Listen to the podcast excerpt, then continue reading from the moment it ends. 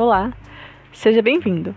Você está agora no Ele é Contigo Podcast, um lugar onde sempre terá uma mensagem de Deus para você.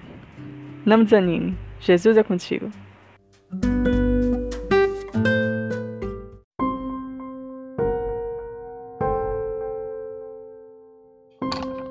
Capítulo de hoje, Zacarias 11. Ai do pastor inútil que abandona o rebanho a espada cairá sobre o seu braço e sobre o seu olho direito. O braço ficará completamente seco e o olho direito totalmente cego.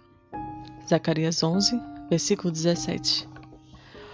Pois vou pôr um pastor para cuidar do meu rebanho, mas ele não vai se preocupar com as ovelhas que estiverem em perigo, não vai procurar as que se perderem, não vai tratar das que se machucarem, nem vai cuidar das que estiverem cansadas. Pelo contrário, ele comerá a carne das mais gordas e não deixará nem mesmo os cascos. Zacarias 11, versículo 6. Acho que todo mundo, ao ler as palavras destes versos, tem em mente um exemplo de um mau pastor, mesmo que só por notícias. Alguém que explora os irmãos da igreja emocionalmente, financeiramente e, em alguns casos, até física e sexualmente. O mundo segue se corrompendo assim. Pessoas que abrem a Bíblia, mas não entendem que estão lidando com coisa séria, de um justo juiz. Fazem o mal achando que ninguém virá para fazer eles prestarem contas do mal que fizeram. Isso não é verdade. O juiz vem para dar a cada um segundo as suas obras, e o juízo sempre começa primeiro pelos que se chamam pelo seu nome.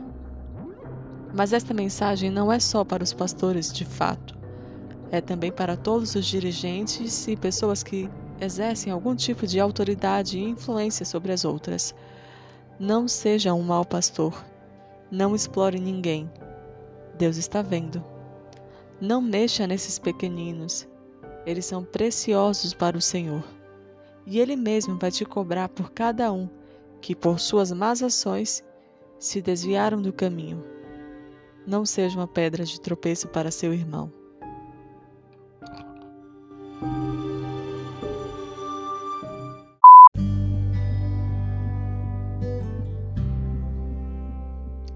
Zacarias foi um dos profetas pós-exílicos do Antigo Testamento. Ele foi contemporâneo de Ageu. Como Ageu, ele foi chamado para despertar os judeus que retornaram da Babilônia para completar a tarefa de reconstruir o templo. Ele é um dos mais messiânicos de todos os profetas do Antigo Testamento, dando referências distintas e comprovadas sobre a vinda do Messias.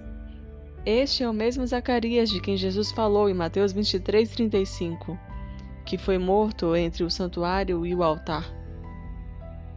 Mais bonito do que conhecer a Deus é ser conhecido por Ele.